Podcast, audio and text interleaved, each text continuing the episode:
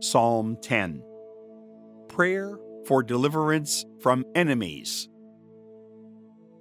Why, O Lord, do you stand afar off, O Lord? Why do you hide yourself in times of trouble? In arrogance, the wicked hotly pursue the poor. Let them be caught in the schemes which they have devised. For the wicked boasts of the desires of his heart. The man greedy for gain curses and renounces the Lord. In the pride of his countenance, the wicked does not seek him. All his thoughts are, There is no God.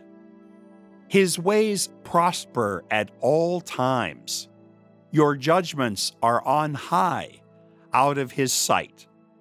As for all his foes, he puffs at them.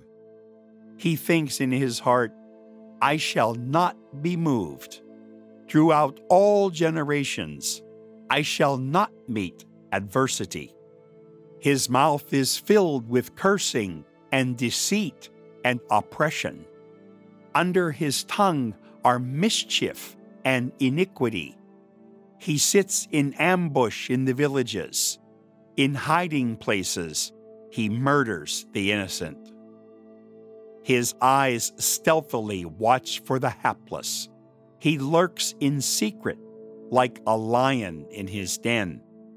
He lurks that he may seize the poor. He seizes the poor when he draws him into his net. The hapless is crushed, sinks down, and falls by his might. He thinks in his heart, God has forgotten. He has hidden his face. He will never see it.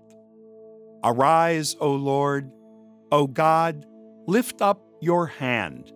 Forget not the poor. Why does the wicked renounce God and say in his heart, You will not call to account? You see, yes, you note trouble and vexation, that you may take it into your hands. The hapless commits himself to you. You have been the helper of the fatherless. Break the arm of the wicked and evildoer. Seek out his wickedness till you find none. The Lord is king forever and ever. The nations shall perish from his land. O Lord, you will hear the desire of the meek. You will strengthen their heart. You will incline your ear to do justice to the fatherless and the oppressed, so that man who is of the earth may strike terror no more.